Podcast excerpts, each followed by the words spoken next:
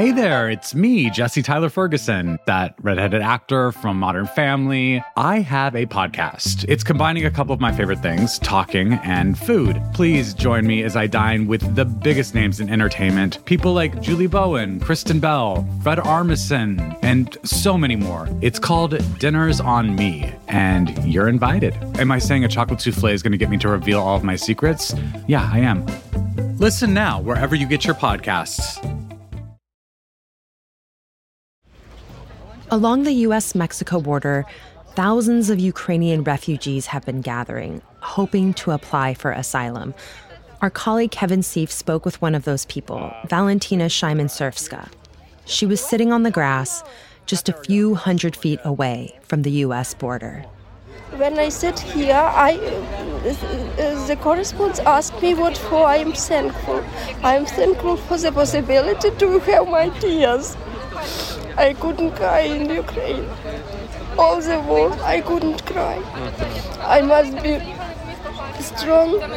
I must help them. I must help me. I must help our men who are in the war.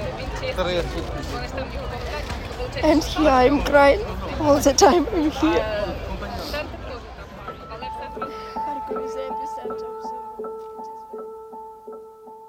She fled Ukraine along with her daughter and grandchild, but her husband and son in law stayed back in Ukraine to fight. You know, these past weeks have seen a terrible human cost of Putin's ambition for conquest and control. Approximately two thirds, two thirds of all Ukrainian children have been displaced from their home. More than 5 million Ukrainians have fled their country. It's an absolute outrage. Today, the Biden administration announced a new plan for welcoming Ukrainian refugees. We've already welcomed tens of thousands of Ukrainians to the United States, and today I'm announcing a program, Unite for Ukraine, a new program to enable Ukrainians seeking refuge to come directly from Europe to the United States. Most refugees have fled to Poland and Romania, other neighboring countries, but the Biden administration has pledged to admit up to 100,000 people.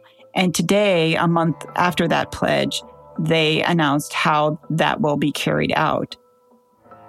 Maria Sacchetti covers immigration for The Post. Most people are expected to be admitted under humanitarian parole, which is not a permanent process. It's a temporary two year process. They'll be able to live and work in the United States. But there are specific rules. Ukrainians cannot apply for this themselves.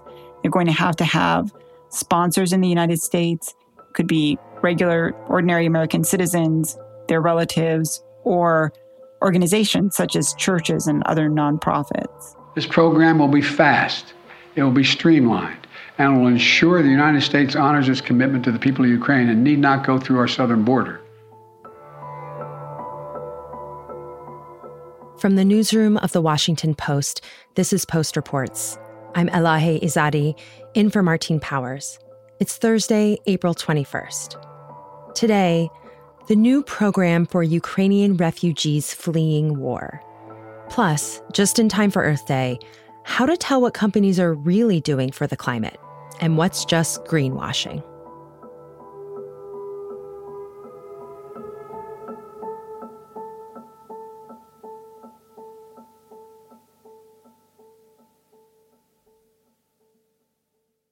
What had been the process for Ukrainians seeking asylum in the United States up until now? Well, it had been a, a fairly informal process.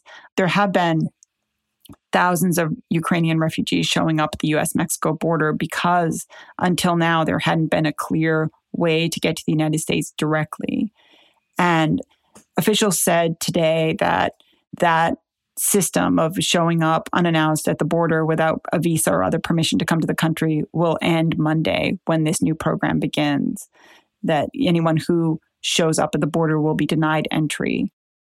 What kind of situation did that create at the border for Ukrainian migrants? The system at the border just showing up unannounced without a visa for Ukrainians or, or anyone is a gamble Right now, the United States is expelling thousands of migrants from the US Mexico border under a pandemic public health order. That's set to end on May 23rd. But anyone who shows up without permission at the US Mexico border is taking a risk. They could be expelled. Advocacy groups say people who have been pushed back are subject to extortion, kidnapping, and other crime. And, and there's a great deal of uncertainty. There's no guarantee that the US government will make an exception for people at the border. You know, some people are getting in, including most Ukrainians, but a lot of people are, are getting expelled. And the United States says today that that group could include Ukrainians if they don't apply through this program instead. Ria, you've also reported that we're seeing record numbers of migrants in totality at the border and that Ukrainians just make up a small portion of, of that much bigger population. Can you paint a picture for us of who is arriving and why? Uh, so, the Ukrainians arriving at the US Mexico border are part of a much larger group of people who have been arriving in much larger numbers from Latin America and the Caribbean, particularly Mexico, Cuba, Haiti, other parts of the world. They're, they're fleeing violence, poverty, and, and their own economies that have been ravaged by the pandemic. And some are seeking humanitarian protection uh, from violence, and others are trying to come here to work and join family members who can who can help them. So, with this new program for Ukrainians, the Biden administration doesn't want people to go to the southern border and get in. Where, where do they hope that they will come from instead? what the Biden administration wants to do is create a more orderly process instead of having people show up at the border without being vetted by the United States, without having permission or just you know basically unknown to the United States. They they want to create a more orderly process where a sponsor applies for someone from Ukraine who has fled, for example, to Poland or to Moldova and have them undergo background checks, have Homeland Security vet the sponsors here in this country, and then give them permission to travel, probably on an airplane, to an airport in the United States where they will be processed on a case by case basis.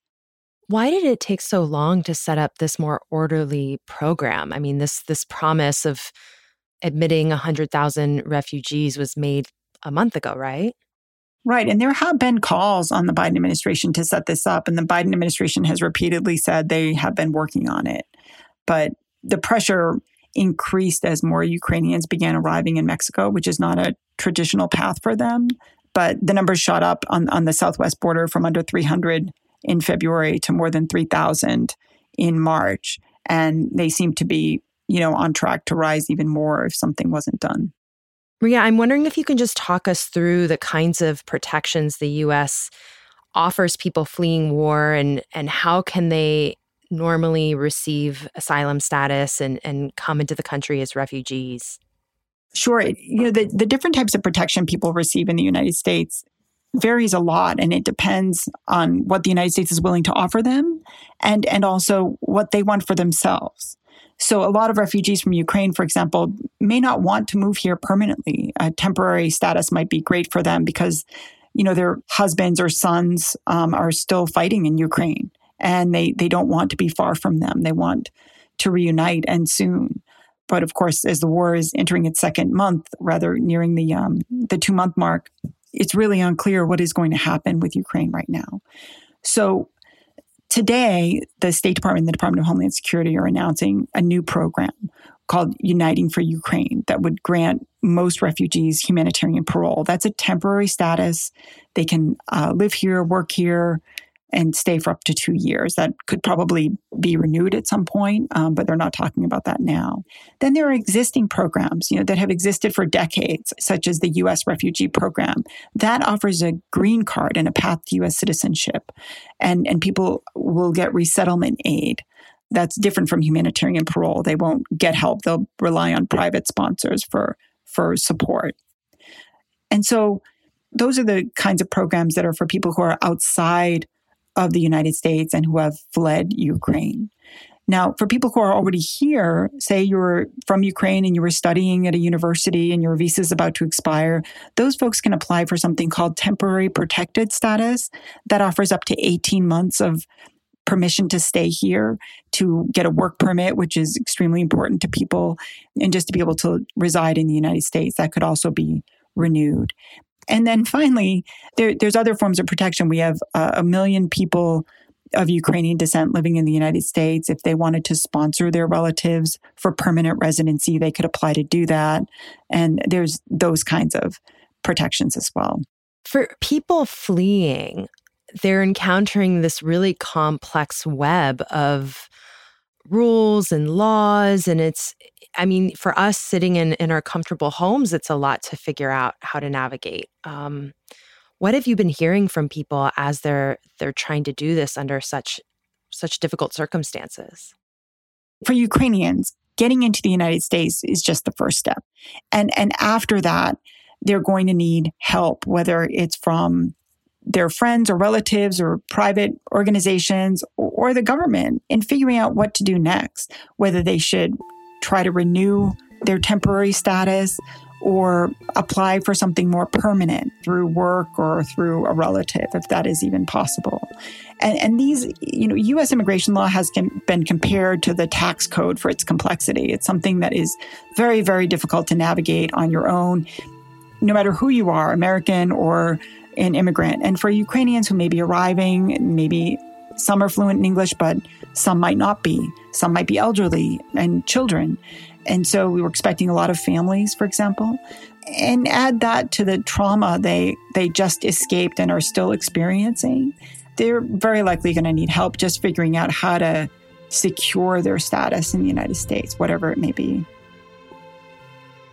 Maria, thanks for your time. Thanks for having me. Maria Sacchetti covers immigration for The Post. Julie Depenbrock produced this story with help from Rennie Svirnovskiy.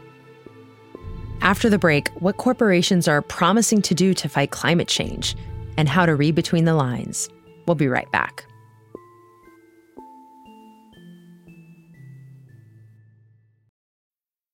I'm Alex Schwartz. I'm Naomi Fry. I'm Vinson Cunningham, and this is Critics at Large, a New Yorker podcast for the culturally curious. Each week, we're going to talk about a big idea that's showing up across the cultural landscape, and we'll trace it through all the mediums we love books, movies, television, music, art. And I always want to talk about celebrity gossip, too. Of course. We hope you'll join us for new episodes each Thursday. Follow Critics at Large today, wherever you get podcasts.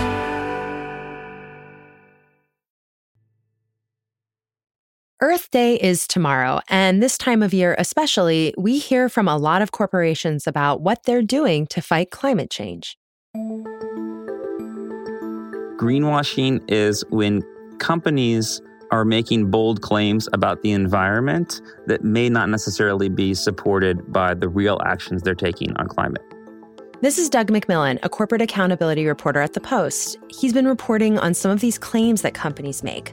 If you're trying to make more sustainable choices, it can be hard to know what all these promises mean. So we asked Doug to help us navigate all of this and figure out who is living up to the hype.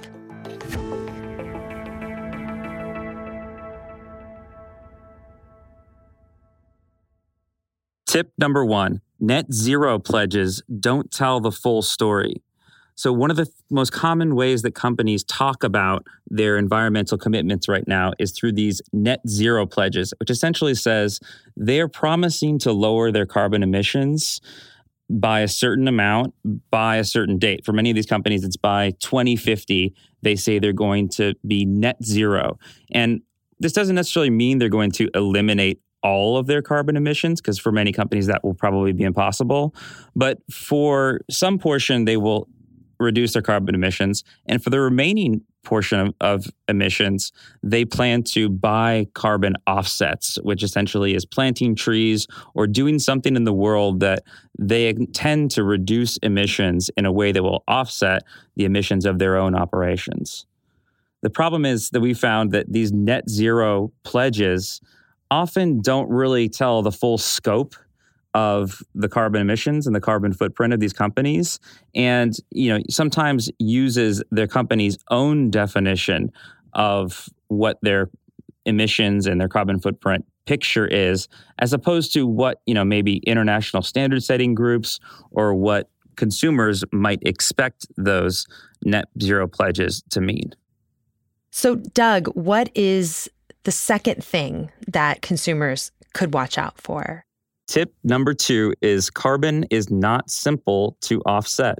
We've already talked about carbon offsets. And this is when companies pay for the certification of project that is going to reduce a certain amount of emissions from happening in the world, such as planting a tree or protecting a forest from being cut down.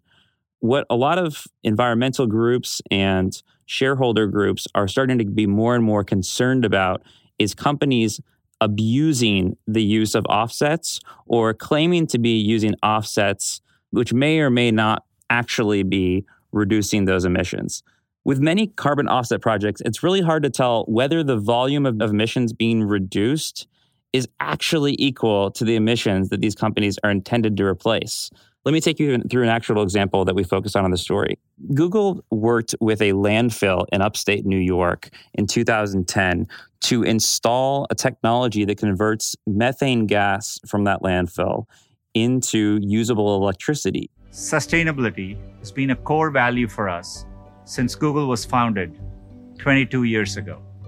The potential problem with a company like Google saying that it's using this technology to reduce its carbon footprint is that landfill owners themselves have increasing incentives to buy and install methane conversion technology. Um, in many places, communities and landfills have installed this technology and it's turned into a profitable enterprise itself. They're actually converting methane into electricity and selling that electricity and growing revenue that pays for the technology itself. Some states and federal governments around the world are actually requiring landfill owners to install this kind of technology. There are some suggested regulations in place in New York, but from what we can tell, it does not look like this particular landfill would be required by law to install this technology. By the end of our second decade, we had achieved 100% renewable energy, matching our electricity consumption with clean energy for our data centers and offices around the world. Google's CEO has said that since 2007, the company has been carbon neutral. And this is a claim that the company continues to make on their homepage on google.com, which is one of the most visited websites on the planet. What they really mean is that for part of their emissions, they are making up for that with projects like this landfill project. And, you know, critics out there are saying that it's not 100% clear that those projects resulted in reductions in carbon that wouldn't have happened without Google's involvement. Yeah, I mean, it sounds like the reality of embarking on any of these is way more complicated than these broad declarations would perhaps lead us to believe. Is there another way consumers can be savvy when they're confronted by these sorts of claims? So, tip number three is to read the fine print. It's always a good idea. Right, Doug? Whoever wants to read the fine print, though. it is boring and it is tedious, and it usually involves looking at you know heavily lawyered phrases and documents but for kind of parsing the environmental claims made by companies sometimes is necessary to dig through a lot of websites and pages and documents and figure out what they really mean when they make these kind of bold claims. Um, one of the bold claims that we looked at was McDonald's, which became one of many companies in 2014 to say at a United Nations summit on forests that it would quote, eliminate deforestation in supply chains. Our work on sustainable beef focuses on the three principles of climate smart agriculture increasing productivity, supporting farmers' resilience to the impacts of climate change, and also mitigating their impacts on climate change. And that's a big statement for McDonald's because they are a huge driver of demand for products like beef, chicken, palm oil, coffee, fiber based packaging products. All of these things drive a ton of demand in the food supply chain around the globe. And for McDonald's to say it was taking an action to make sure that all of the suppliers of those products were eliminating deforestation to create soy products that are then fed to chicken, for example. This is a big claim made by a huge company. Their pledge was to eliminate deforestation by 2020. What we saw when, when 2020 came and went, McDonald's said on its website that it no longer pledged to eliminate deforestation. what they changed the fine print to say was they, they were going to support deforestation free supply chains. Which, what does that mean? Um, it's a little bit less clear. It's a little bit less definitive than eliminate deforestation. Um, but what they do say on their website, if you kind of click into a few links, is that they are going to be more careful about sourcing commodities from parts of the world at a higher risk of deforestation. And um, they also have series of footnotes if you scroll down on the web, page, which lists several exemptions, um, which products they are not including in this goal, including beef as a flavoring in sauces, soy used as an ingredient in their food products, coffee extracts, and fiber products that are contained in wood cutlery, tray liners, and straws. Yeah, and I think that example is a good one to show that you can talk about one company, but sometimes it's it's related to the relationships they have with other companies and then there are instances where there's like a brand that's part of a larger corporation. Like I'm thinking of like a candy brand and their parent company they belong to. So what should consumers know when they see a promise from like a specific brand? I think you're talking about tip number four, which is focus on parent companies, not individual products and brands. One of the examples that caught our attention last year's Earth Day, the chocolate bar maker Kit Kat said that it was going to become carbon neutral by 2025. Kit Kat is committing to becoming carbon neutral by 2025, reducing emissions by 50% through forest regeneration, planting 5 million shade trees, supporting regenerative farming, and securing 100% renewable electricity for our factories worldwide and will offset any remaining carbon by investing in climate projects. Let's give the planet a break. I'm sure a lot of people who like eating Kit Kat are happy to know that they are making these claims and that they have these goals as a brand. But the confusing part for a lot of people is that this goal does not exactly line up with the goal of its parent company, Nestle. Nestle has stated that it plans to take a much more conservative timeline for cutting its emissions in half by 2030, and it plans to cut its emissions completely by 2050. So, as opposed to KitKat going carbon neutral in basically three years, its parent company says it's going to eliminate carbon emissions over the next few decades. So, a very big difference. What's up with that? So the difference is that KitKat will use some portion of its carbon emissions will be offset, as opposed to completely eliminating those emissions. KitKat brand will use offsets to make this claim by 2025 that it is carbon neutral. And they are being upfront about this fact that they say, you know, they said in the press release that they are using high quality offsetting. But some of the experts that we spoke to at a organization called the New Climate Institute said that customers should be careful when they see individual products or brands that are making climate claims that are very different than the claims of their broader company. Because you know usually these individual products share a lot of the same personnel the same operations. I mean usually it's you know very much embedded in the bigger company and the amount of emissions are you know very usually very similar at an individual brand or a parent company. So it's unlikely that one product would be so much more green or so much more ambitious on climate goals. You know, what really is usually happening is that this product or this brand is getting more attention from the corporate marketers in the company who want to position that product as green. And what was interesting was we actually spoke to Nestle's head of climate delivery and sustainable sourcing, who told us that, yeah, in fact, their decision to make this announcement about the KitKat goal was actually driven by what they said was a market demand for carbon neutral chocolate bars. Um, this guy said for certain brands, there is a consumer appetite for carbon neutral claims, and we want to remain relevant in the marketplace. So, um, you know, Nestle is basically saying to us that KitKat is making a different climate claim as our broader company. But we're doing that because we have to respond to consumer demand and consumer interest in environmental and sustainable chocolate bars. So, what about all of these brands that carry these labels that say, you know, they're green friendly or eco friendly, or they might carry like a kind of certification? Are those valid?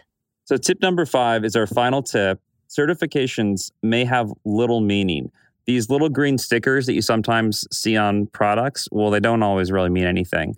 I spoke to a professor who has actually done a lot of work in greenwashing. And one of the things she told me was that the average consumer, you know, probably thinks that they are getting something that has been environmentally tested or something that has been vetted by a third party group when they see these certification labels. In reality, she told me companies have gotten really smart about this consumer expectation. And they are saying, you know, consumers are looking for these products with labels. Why don't we just come up with our own label? So, what you get sometimes is companies who are putting out these labels and certifications that are not necessarily backed up by any specific environmental criteria. And we saw that with this one case of Benjamin Moore, the paint company. If you want to paint with no harsh fumes, if you want to paint without harmful chemicals, if you want to paint that's safer for your family and the environment. Only this can.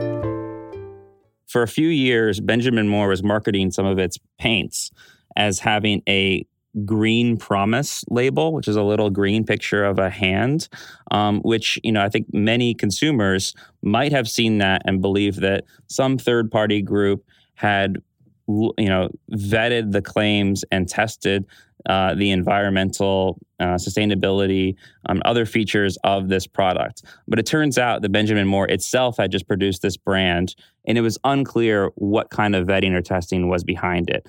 These claims were made by the Federal Trade Commission, which sued Benjamin Moore in 2017. And they were arguing basically that the company made untrue claims about this line of paint, and they were deceiving customers into believing that the products were certified by an independent group. So, uh, you know, a basic tip here is that if customers see a label and it's interesting them, to them or you know it's part of their attraction to the product it's a good idea to just pull out your phone and google that label and what it means because typically you'll immediately be able to see if it is a third party group does the first link that comes up on Google is it a .org or you know some kind of nonprofit organization that is behind that? Um, is it an industry group that's behind that, which is also fine, but you know may suggest that this and other companies have together collectively decided on some standards that are important to customers, or is it a is it a certification that the company created itself? Which I think to most consumers would have less meaning than some kind of independent third party certification. Doug, the the companies that you looked into and just in general, what do they have to say about the claims that they're making and what they're trying to do to preserve the the environment? Yeah, generally the progress that companies are making is good and is a lot more than, you know, what we saw just a few years ago.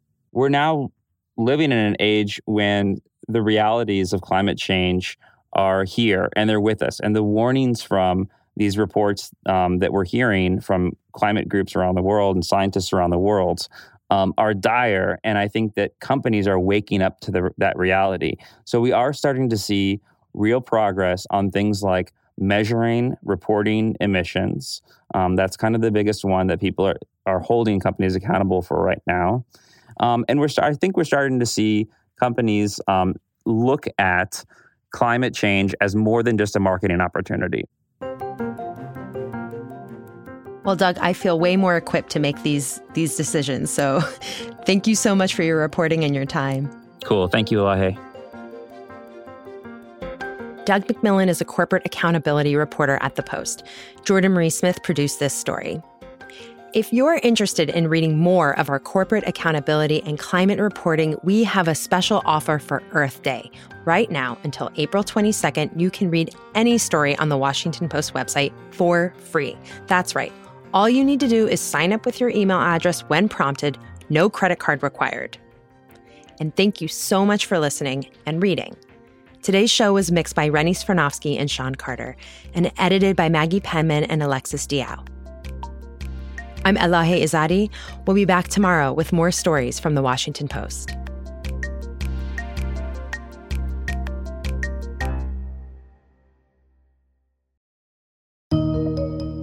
There's always more to the story. I'm Leigh Ann Caldwell, anchor of Washington Post Live.